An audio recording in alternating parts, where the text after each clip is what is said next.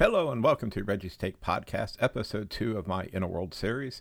On this episode, I will be talking about a movie celebrating 35 years of being one of, if not the best buddy cop movie of all time. A movie franchise that has had a license to kill now for 60 years, two television comedies, one about a shoe salesman with a dysfunctional family, and the other that looked at the effects of doctors and nurses over 11 seasons during a war that really only lasted 3 years. And finally, a sci-fi show that 35 years ago launched the Star Trek franchise into a new generation of adventures with a new captain and crew. And in case you did not listen to my previous podcast, I'm going solo now. In the past, I have always had a guest or a co-host, and from time to time, my former co-host James or a guest may still join me. I have titled my solo podcast in the world as I will be talking more about the movies and television shows I liked and the influences they had on me and on this podcast. I will be talking about one of the best buddy cop movies, Lethal Weapon, starring Mel Gibson and Danny Glover, as it celebrates 35 years this year. One of the best,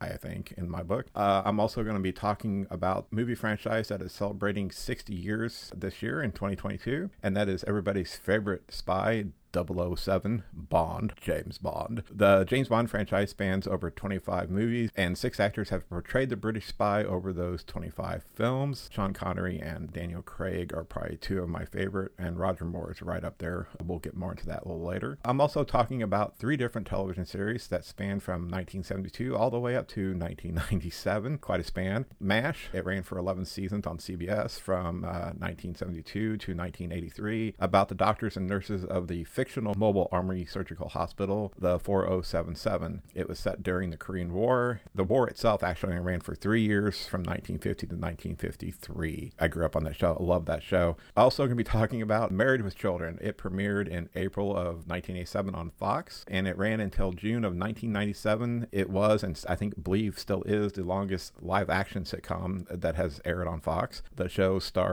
show followed Al Bundy, starring Ed O'Neill, former high school football player who scored 4 touchdowns in 1 game, of course, who turned out to be a hard-luck woman's shoe salesman.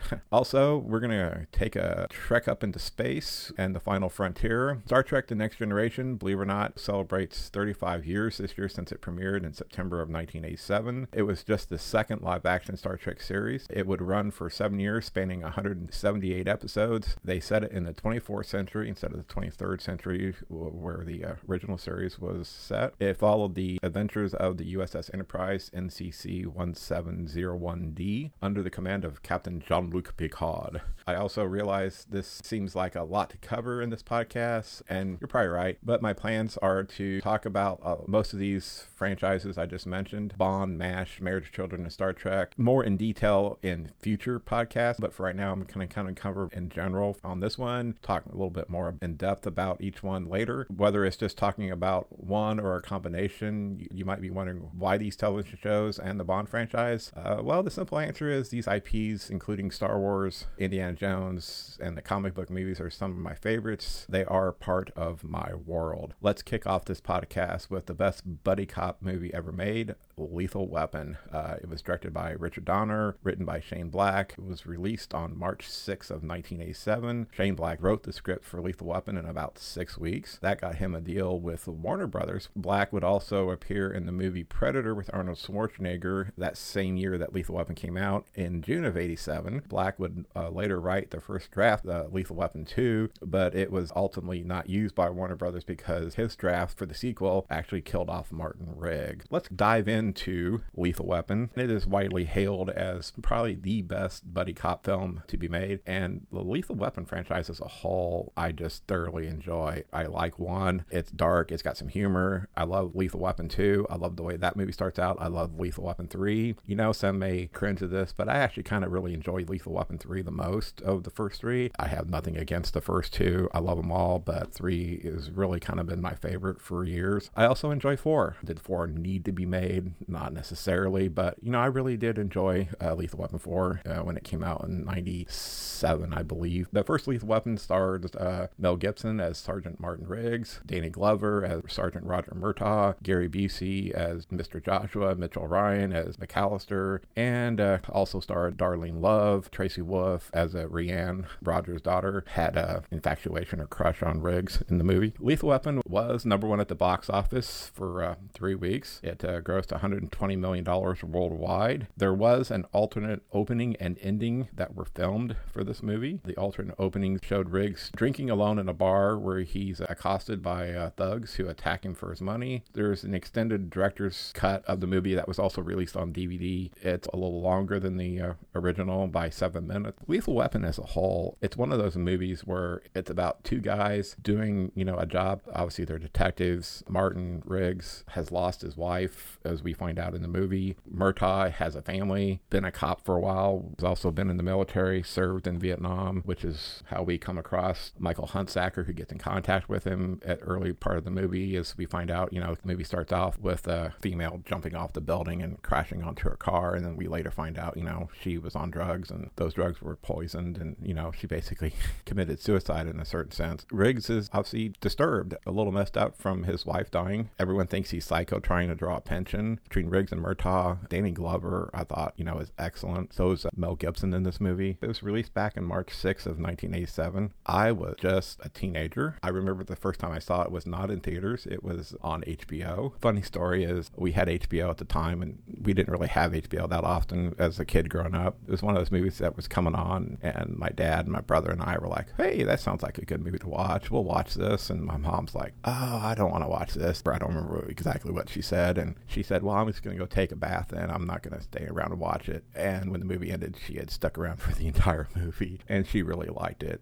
She may never admitted it afterwards, but she liked it because she was one of the first ones when we found out there was a sequel coming that she wanted to go to the theater to watch it. So that was kind of always funny. A couple of scenes that I think stand out for me in Lethal Weapon is where Riggs and Murtaugh respond to the guy who's wanting to jump off a building. Riggs goes up, talks to the guy, handcuffs himself, jump off the building onto the air mattress down below. Murtaugh gets, pissed at Riggs, and Riggs is like, hey, what do you want me to do? I got the job done. Why are you pissed? They go into this building and Murtaugh is visibly upset knowing Riggs is past. He kind of confronts Riggs. Are you trying to kill yourself? Are you suicidal? And Riggs pulls out the hollow point bullet and says doing the job is the only thing that keeps him from actually doing it. Riggs is handed the gun by Murtaugh. Murtaugh tells him to do it. If you're really wanting to commit suicide, just do it. And he starts to pull back on the trigger. And at the last second, Murtaugh puts his thumb in between the hammer so the gun won't actually go off. That's one of those moments in that movie that I think sets a tone between those two early on in the movie. When Riggs starts to leave, he goes, I'm going to go get something to eat. Murtaugh's just like, holy crap, he is suicidal. I think one of the funner moments of Lethal Weapon, you can say there is fun moments, which I think there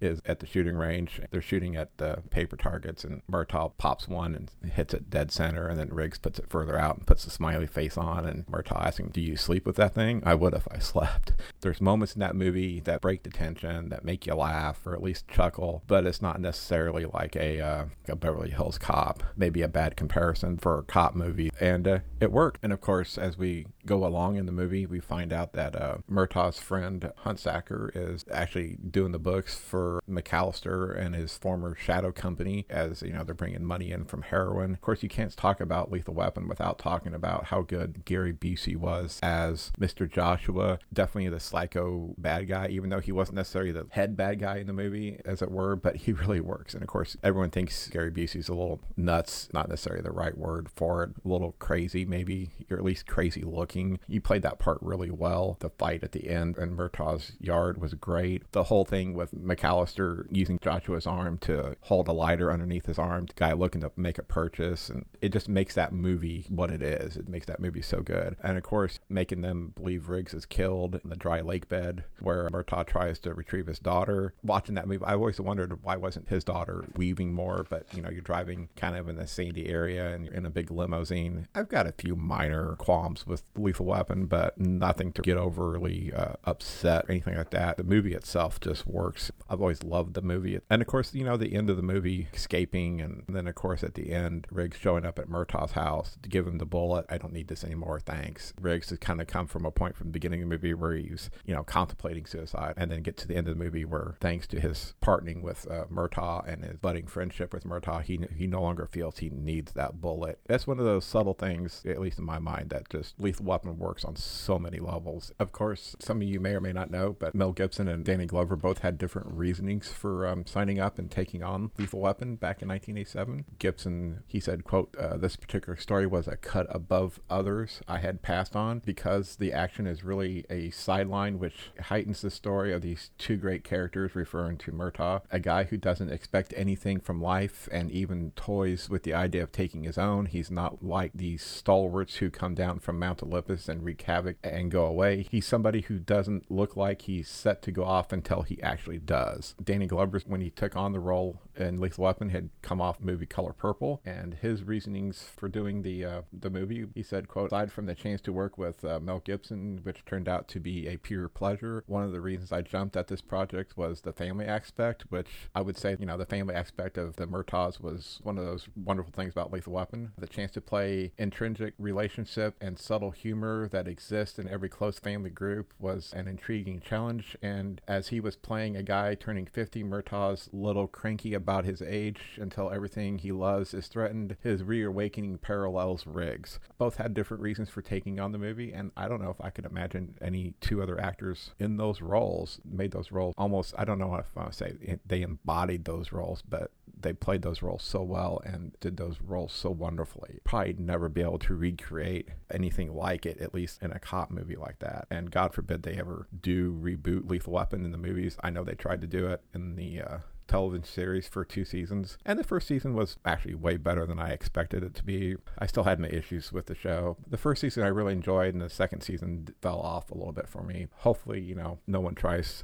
And supposedly they're going to do a 5th Lethal Weapon that Mel Gibson said he was going to direct after the passing of Richard Donner. Richard Donner passed away in July of 2021 at 91. We'll see if Lethal Weapon 5 still actually happens or not. I don't know what exact storyline you could do, and I don't know how much action you can still get out of those two, but they may surprise me with that. We'll see. We're going to move on from Lethal Weapon, and we're going to move on to talking about James Bond, everyone's favorite British spy, 007 himself. James Bond is a fictional character that was created by author Ian Fleming in 1953. Bond is a British secret agent working for MI6 under the codename 007. He has been portrayed by 6 different actors: Sean Connery, George Lazenby, Roger Moore, Timothy Dalton, Pierce Brosnan, and of course the latest who just ended his run as Bond, Daniel Craig. 25 official movies with Eon Productions, although I consider there's 26 because I also include the one Sean Connery did, Never Say Never,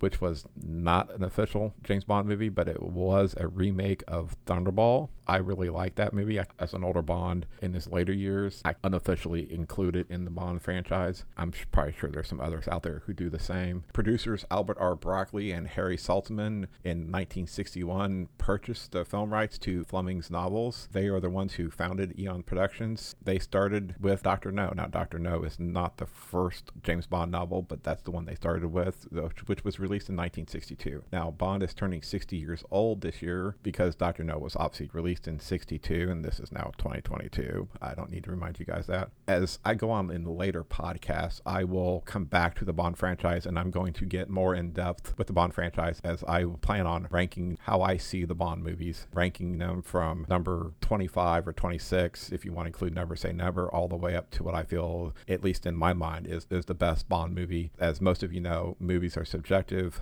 lists are subjective, rankings are subjective, so just because I see the Bond movies in one way doesn't necessarily mean it'll agree or line up with you, and that's perfectly fine, but it is fun to talk about that kind of stuff as we move along. Sean Connery starred in officially 6 Bond movies, starting with Dr. No in 1962, and then From Russia with Love in 1963, Goldfinger in 1964, Thunderball in 1965, You Only Live Twice in 1967, and then of course he returned for Diamonds Are Forever in 1971. There is another Bond movie in between You Only Live Twice and Diamonds Are Forever. We'll get that here in a second. Of the official Sean Connery movies, I would have to say Goldfinger is probably his best, from 1964. after that. Probably Dr. No. I really kind of like and enjoy all the Sean Connery and Bond movies. Thunderball, I'm not as big on as maybe some of the others. You Only Live Twice. While I enjoy You Only Live Twice, let's face it, trying to make Bond look like he's a Japanese man, and the makeup they did for the time, it just looks kind of funny and cheesy. But I still enjoy the movie. I enjoy the little helicopter. I believe they called it Little Nelly in that movie. I enjoy that scene. Goldfinger is definitely his best. I plan on getting to a lot of these in later podcasts, whether I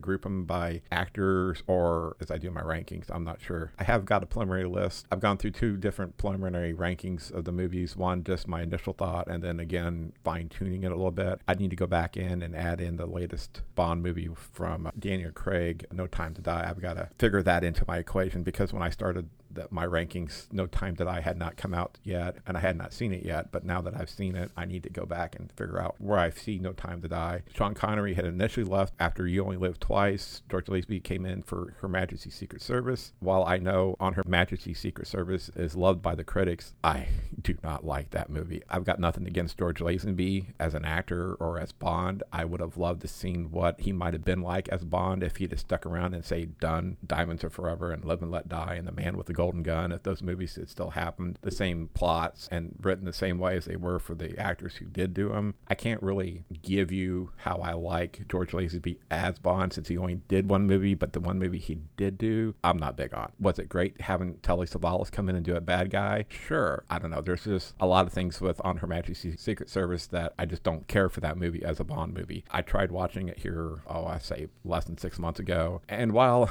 I would say it's not horrible, I mean, I've seen many other movies and other franchises that are way worse, but as far as Bond itself, that movie just ranks near the bottom for me, and I've tried to love it. I've tried to see what other people see in it. I just don't see it for me. And then Sean Connery came back to do Diamonds Are Forever after Lazenby had left the franchise after getting bad advice, which you can find out online and read about that. Roger Moore came in and did Live and Let Die and The Man with the Golden Gun initially, back to back in 73 and 74. Live and Let Die is okay. It's different. Obviously, Gene Seymour is gorgeous in that movie. And The Man with the Golden Gun, I actually kind of find it a fun, enjoyable movie. Of course, The Spy Who Loved Me in 1977, Moonraker in 1979, which wasn't originally, I don't think, in the works. I think Moonraker came out because of the popularity of Star Wars, and I think that got them, the Bond people, going, oh, maybe we should do something kind of spacey. For those who may or may not know, at the end of The Spy Who Loved Me and at the end of Moonraker, nowadays with the Daniel Craig movies and even with Pierce Brosnan movies, at the end, it always just says Bond will return. Well, originally it would always tell you the title of the next Bond movie. Well, at the end of The Spy Who Loved Me and Moonraker, it says James Bond will return in For Your Eyes Only. So there's a little something trivia for you to gnaw on. I mean, Moonraker's okay. It's got some cheesiness. And of course, Jaws returns from that. He's the only henchman, I believe, really to return from a different movie, which he had appeared in The Spy Who Loved Me. Jaws is great. Jaws is probably about the best thing about Moonraker. Of all the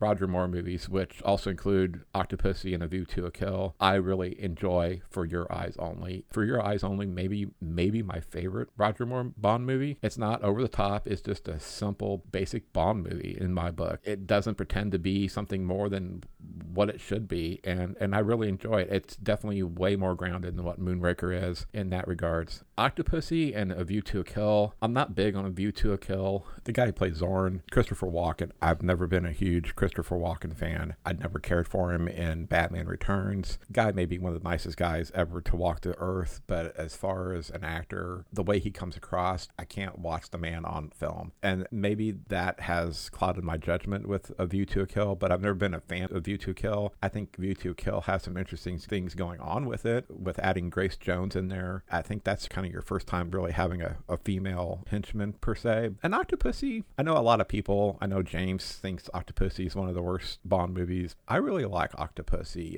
Is it one of the best critically? Probably not. Does Octopussy have its issues? Yes, sure. Then again, what movie doesn't have issues? At least with the Bond franchise. But I really enjoy Octopussy. So I would probably say For Your Eyes Only, The Man with the Golden Gun, and definitely The Spy Who Loved Me are probably the three of the better Roger Moore movies in my book, as far as when it comes to Bond. Now we come to kind of Timothy Dalton, who did The Living Daylights in 1987 and License to Kill in 89. While there's nothing wrong wrong with Timothy Dalton as Bond. I think the problem that I have, I've never been a big fan of the Timothy Dalton movies either, and it's not because anything to do with Timothy Dalton, kind of like it is with George Lazenby. I will say that The Living Daylights and License Kill were ahead of the time for when they were done, only because they did what the Daniel Craig movies, they tried to make Bond, a more grounded spy, tried to make those movies more, call it realistic. And while I would prefer watching Living Daylights over License to Kill, just never been high up, at least for me, as far as Bond. And of course, we got Pierce Brosnan, who took over the role after their 6-year hiatus. Eon Productions had some legal issues. Bond came back in 95 with Goldeneye, and then we got Tomorrow Never Dies in 97, The World Is Not Enough in 99, and Die Another Day in 2002. Die Another Day is definitely the worst of the Pierce Brosnan movies. While it could be looked at as fun to watch, yeah, no, the whole invisible car thing, just kind of like you've fallen off the cliff with this, at least with the Pierce Brosnan ones in my book. Goldeneye and Tomorrow Never Dies are definitely the two better ones with Pierce Brosnan. Of course, you come to Daniel Craig, who took over the role for Casino Royale in 2006, Quantum of Solace 2008, Skyfall 2012, Spectre 2015, and of course, No Time to Die. That came out in late 2021. Now, I never got a chance around to see it in theaters. I watched it in early 2022 when it came out on home video. I know some complained about No Time to Die, but, you know, I thought what they did with Daniel Craig's Bond was something they have never done before with a Bond. You saw Bond, how he began, how he became a 00 with Casino Royale, and then you saw this relationship and this growth as Bond come through with Quantum of Solace and then Skyfall and then on to Spectre, and then of course they actually brought Daniel Craig's Bond to a conclusion, which usually when you find out, oh, this is such and such actor's last time as Bond, this will be the last time you'll see him appear on the big screen as Bond. You know, it's just another Bond movie. It ends, Bond's the hero. Couple years later, oh look, hey, we've hired X actor to star in this new Bond movie. Well, this time they actually brought Bond to a conclusion, which I actually kind of liked that idea. They brought his story from beginning to middle to an end over a course of 5 films. Some say No Time to Die, they killed the franchise. I've read where some have said that, and I don't believe that at all. I just think those people who have said that, in my opinion, don't get what they were trying to do. That's just me. As I said, movies are subjective. Casino Royale and Skyfall are definitely my two favorite of the Daniel Craig era of Bonds. I really loved Skyfall when it came out in 2012, and Casino Royale is just, I don't know if there's a better Bond movie as far as from beginning to end. You may not find another one like that, except for maybe Goldfinger, maybe even The Spy Who Loved Me. Probably add in Dr. No and maybe Russia for Love into that equation. As I talked about, Never Say Never, Connery came back. It was a remake of 1965's Thunderball, and that came out in 83, which is the only year you'll find two Bond movies hitting the theater in the same year. That was the same year Octopussy came out with Roger Moore. I'm going to come back to Bond in later podcasts with my rankings and a little bit more into each movie and the actors. For me, growing up, it was always Roger Moore and Sean Connery. I saw all these movies on TV as they came out. For those who are old enough and remember this, it used to be, I loved the summertime when I was obviously... What kid didn't love summertime because you're not in school? But ABC used to, for several summers in a row, several years actually, Saturday nights were Bond nights, and they'd run starting with Dr. No and just run one after another each week. They'd go all the way up to the latest one that they could show on TV. And that's how I remember seeing Bond and just being able every summer watching a Bond movie. I thought that was great. That's how I saw most of them. I actually didn't see my first Bond movie in the theater until 1995's Goldeneye with Pierce Brosnan. Now, I've seen everyone since then in theaters other than No Time to Die, but that's related because of pandemic and personal choices. And I own every one of these movies, good or bad, on home video. Of course, as I said, Bond celebrates 60 years this year as a franchise. You don't find too many movie franchises that span that long. Star Wars is over 40. Star Trek, if you want to go back to when it started on television, is up there. But as far as movies, Star Trek didn't putting out movies until 79. If you want to look at it as far as franchises, Bond's definitely been around one of the longest and one of my favorite movie franchises out there, not named Star Wars, Star Trek, or Indiana Jones, or the Marvel MCU. The Marvel MCU is a whole different subject at a later time. Going to go dive into some television here. We're going to start with Married with Children. And of course, it premiered in April of 1987 and concluded after 11 seasons. Married with Children starred Ed O'Neill as Al Bundy, who sells women's shoes at a shoe store. This show was created by Fox. They wanted an, quote, anti-Cosby type show Cosby was on at the time on NBC. It was really popular. The Cosby Show at the time embodied everything about family, family values. Well, they wanted a completely opposite, dysfunctional family. Married with Children gave you exactly what you thought. Everything that could possibly go wrong for a family, just everything that was basically not Cosby was in the show. And at times, this show would not get away with half the stuff they did if this show was to be made today with today's culture and today's PC world. But for the time, running in the late 80s through the 90s, a lot of jokes and putting down of females and larger females, which, don't take me wrong, I would never do such because my wife is a larger woman and I love my wife to death. But as far as the context of the show, would a guy like Al Bundy be around for very long or survive very long in the real world like that? No, not at all. I mean, his ways were wrong. And for as much as he always, quote, hated his wife and his kids and always wanted to leave, he would be the first to defend them. The show had a total of 259 episodes, although only technically 258 actually aired on Fox, because there is the one episode Fox would not show that later get released on home video and then was shown in syndication. The show starred Ed O'Neill, Katie Sagal, Amanda Bierce, David Garrison, Christina Applegate, David Faustino, and of course later on Ted McGinley, who would come in after David Garrison's left the show as Steve Rhodes. McGinley came in as Marcy's new husband, Jefferson Darcy. There are some funny episodes in Married with Children. One of my favorite ones is in the 8th season, Luck of the Bundy, where Al's talking about, simple Bundynomics, when a Bundy builds up a certain amount of good luck, an equal amount of bad luck also builds up. And that episode is just so funny to me. It's everything that goes on. This show, as I said, it is, by today's standards, it would not make it on air. It would not get past. A lot of the episodes they would be called out for. The show was just great. And this show is actually 35 years old this year, but I can't really believe that. When I was going through setting up for this podcast, it's like, really? 35 years. Wow, I couldn't believe it's been that long. And of course, they used the opening theme song of Love and Marriage, which was performed by Frank Sinatra from 1955, actually. I mean, I knew the song was Frank Sinatra, but I didn't realize it was from 1955. The longer the show went on, from the first season, and you look at it even all the way up through the 11th season, the first couple of seasons, the Bundys were more family. They weren't so out there. Peggy would still cook in the first couple seasons and stuff like that. And as the show went along, Peggy did less and less. These characters came almost, I want to say, more cartoonish. But at the same time, as the show went along, it also just got funnier in my book. Christina Applegate takes a lot of talent as an actress or an actor to play someone that was supposed to be as dumb as what her character Kelly Bundy was supposed to be.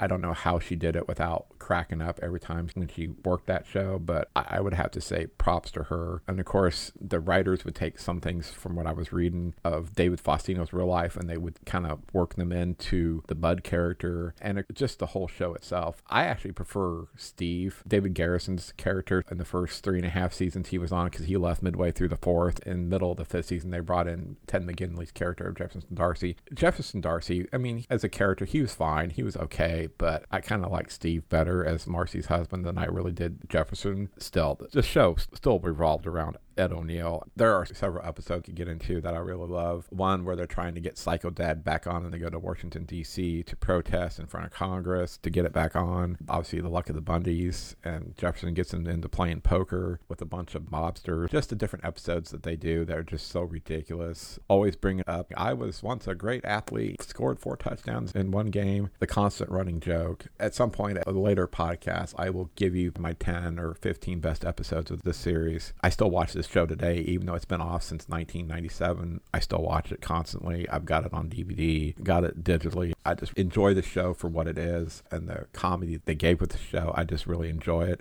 Moving on to a different TV show. It started after I was born, of course, but I was still too young to watch most of the show. I'm talking MASH. Not MASH the movie from 1970, but I'm talking MASH the television series, which was based off the movie. It premiered September 17th of 1972. When MASH premiered on television, I was not yet 2 years old. I would say majority of this show, I don't really remember watching as a kid. Also, my bedtime was before then, and I think most people understand, as a kid, you always had bedtime. But I saw most of this show in syndication and then reruns. My dad loved this show. I do remember seeing the final episode where they all go home in the 2-hour movie, Goodbye, Farewell, Amen, where they finally end the series. MASH is one of those, I think, endearing and probably will never go off the air. Kind of like I Love Lucy, it's never gone off the air. I think MASH will always be running somewhere on some channel constantly for as long as television exists. This show, some people say, well, it got too preachy after a certain amount of years and because Alan Alda, but war wasn't anything to be funny about. And I think they didn't necessarily lose what the show was about as far as a comedy, but they also weren't just going to make it a big laugh like war was, oh, it's just one big joke. You know, there are definitely some serious episodes the later you get,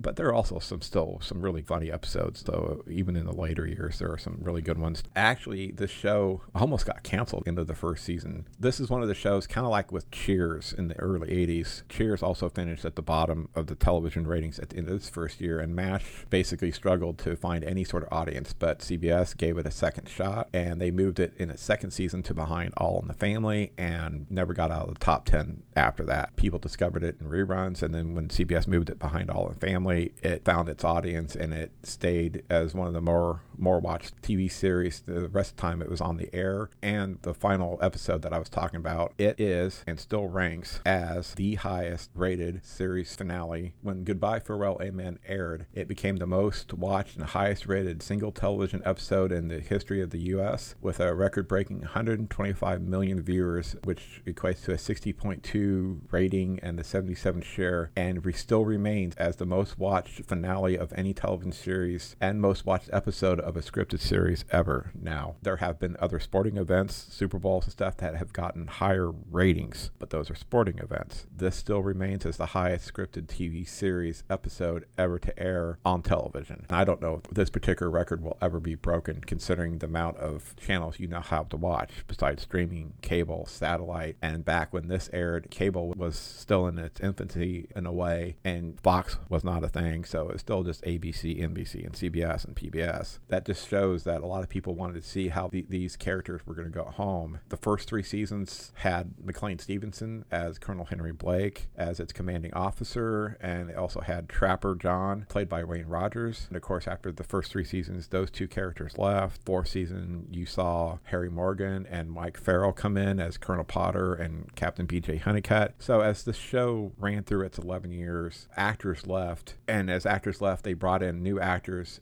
different characters, and I think that's part of the reason why this show was able to survive and run way longer than what the actual Korean War actually lasted. It was, you brought in new people, new characters, new stories, different things you could do, different stories you could tell. Now, of course, when you watch, if you've ever watched MASH, then you know, like, the first three seasons with McLean Stevens as Colonel Blake are probably more funny. They're not as serious. There's a few episodes in there where they tackle some serious things and try to do so. All three seasons are definitely more lighthearted. And as they got into Colonel Potter and Mike Farrell's BJ Honeycutt, as they went along, they got into more serious episodes. Definitely some episodes that don't have any funny moments. And of course, you know, when McLean Stevenson left, they killed his character off. As they said, not everyone in war gets to go home alive. He didn't make it. Larry Linville, who played Major Frank Burns, I've read where that guy was one of the nicest guys you'd ever want to meet. But as soon as he got into his MASH outfit, got into character, he instantly became Frank Burns, and he stayed in character. And you could watch the show and you thought, it's like, oh, he's just an ass. Well, he stayed in character and he was just so good at doing it. And of course, I could see why he left after 5 seasons, because, you know, there's not much more you can do with that character. And of course, when they brought in David Ogden Stiers as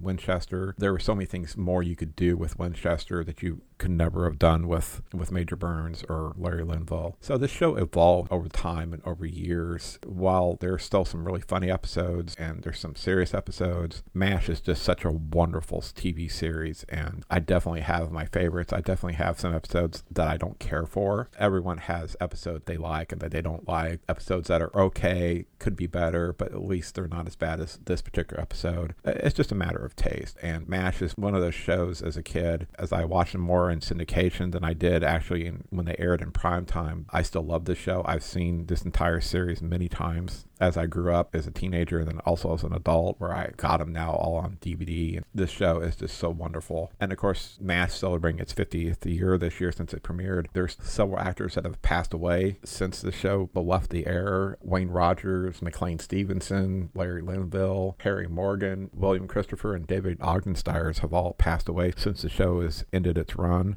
when you watch and you think about it, it's like, oh, wow, these actors have passed away. It's just because it's been that long, and it's kind of hard to think about sometimes. MASH is one of these I plan on coming back and dedicating pretty much an entire podcast on this show. And like with Married to Children and MASH, probably be doing some posts on my website too with my favorite episodes and stuff as the year progresses. Finally, the last thing I'm going to talk about is Star Trek: The Next Generation. It came on the air in September of 1987. I was still in high school, dating myself. I was never a big fan of the original Star Trek series from the 1960s. My big foray into Star Trek came with the movies. My first Star Trek movie I saw was Star Trek II: The Wrath of Khan, spending time with the grandparents one summer, aunt and uncle. My uncle was manager of the theater where my grandparents lived, and that's how I saw Star Trek II. And then, of course, I saw the movies as they came along. Eventually got around to seeing the motion picture. I could not tell you exactly when I saw the motion picture. So when Next Generation came along, I didn't necessarily watch it initially, but when I did start watching it, I really enjoyed it. And it's actually thanks to my grandfather, who passed away in 2010, that is the reason why I'm really a huge Next Generation fan. It's also because of Next Generation that I went back to watch the original series. For me, when I say I love Star Trek, it's because of the movies from the original cast and the television series of Next Generation, which also led me into Deep Space Nine and Voyager. Not a really big fan of Enterprise. While there are some episodes of the original series I really enjoy, to me, there's more misses in the original series than there are hits in my book. I could say the same thing about Next Generation. There are some episodes in Next Generation I like, oh God, I can't watch that one again. It's just, I don't know what they were thinking. There's quite a few episodes that I just thoroughly love with Next Generation. I think, to me, season 3 has so many really good episodes, and you can definitely tell it was coming into its own for TNG that year with Yesterday's Enterprise, Sins of the Father, Best of Both Worlds, obviously part 1. Just so many good episodes in season 3. I say season 3 and season 4 were really some of the best years of Star Trek: The Next Generation. Don't get me wrong, I have episodes that I love in seasons 3, 4, 5, 6, and 7. There's episodes in seasons 1 and 2 that I really love. I think one of the top 5 episodes period of the series exists in season 2, and that's The Measure of a Man, where Data's rights as an android are on trial. Does he have the right to choose as an individual in Starfleet? And because Commander Maddox wants to basically disassemble him to try and create hundreds of Datas. I don't know. Season 1 and season 2 for me of Next Generation are kind of about the same. There are more misses in those two seasons than there are hits in my book. There are some decent episodes scattered through those first two seasons. Probably one of my favorite top 5 episodes exists in season 5 with the Inner Light. The first time I saw it, I wasn't so sure about it, but the more times I watched it, the more I feel that Inner Light is definitely one of the best episodes along with Measure of the Man. Now, I know everyone can say, oh, Best of Both Worlds, Part 1 and 2 are the two best. While I will agree, Best of Both Worlds, Part 1 and 2 are two really good episodes, and it establishes the Borg as probably one of the best Star Trek villains to be brought into the franchise and into the series itself, although we did get introduced to him in Season 2 with Q-Hugh. While I enjoy Best of Both Worlds, Measure of a Man and Inner Light, to me, are head of Best of Both Worlds. The episode of Darmok is up there for me. Tapestry, where Q gives Picard a chance to avoid getting stabbed in the heart by Nausicaans. That's a good episode. There's some really good episodes of TNG that I just really love. TNG got spun off into their own movies, 4 of their own, with Generations, First Contact, Insurrection, and Nemesis. Obviously, First Contact is really good. Insurrection's not a bad TNG movie. I think it takes a lot more hits than necessary. Insurrection is like a two-part TNG episode with a movie budget. Insurrection would have made a great two-part episode on the TV. It happened to have a movie budget. But there's nothing wrong with Insurrection. While Nemesis does have its issues, I've kind of softened a little bit on Nemesis over the years, and I really feel like the sacrifice play, if they were trying to go for a character impact like Star Trek II had with Spock, it needed to be Picard to make the sacrifice play instead of Data, but that's just my opinion. But if that had taken place, we wouldn't be getting Star Trek Picard, which I have not started watching season 2 yet. I really enjoyed season 1, and I realize the newer modern Star Trek TV shows may not be, in some people's eyes, as good as what we got with TNG and even DS9. In some ways, I'm happy we're getting newer Star Trek on the air. 4, and that's fine with me. I still need to go back and watch it, although I've heard some complaints about season 2, but the complaints I've heard to me are more subjective opinions about it. I can't really say for sure if they are right or if they're wrong about it, what they see in season 2, because I have not watched it yet. There are just some fun episodes of TNG. There are some really serious episodes of TNG, and that show celebrates 35 years as well this year since it premiered. It's one of those things I can't believe it's been around that long. As I said with MASH, Married with Children, this is one of these things where I'm going to be revisiting this one as well over the course of this year. It will definitely get its own podcast, how I see episodes, and definitely be giving you my top 10 or what I feel is my top 10 episodes. Now, whether or not I give you what I feel are the 10 best episodes as far as quality, or I give you just my 10 favorite episodes, because what I would feel would be the 10 best episodes as far as quality would look different than what my 10 favorite episodes would look like. To me, there's a difference. In my mind, I can have 10 episodes I really like that I really loved and enjoyed to watch, and then also have a list of what I feel are the 10 best quality episodes of TNG. So those two lists could look different, and I may do that. Just haven't quite decided yet. I appreciate you taking the time to listen. And as always, you can listen to my podcast on pretty much your podcasting platform you love to listen to, whether that's Apple, Spotify, Amazon Music, Stitcher. You can pretty much find me. That's a good thing, as I've been able to add a few more to the list. You can always check out what I've got going on reggietate.com, or you can find my Facebook or Twitter pages and follow me on those two sites as well. I look forward to talking to you later. Thanks for listening, and we'll talk at you next time.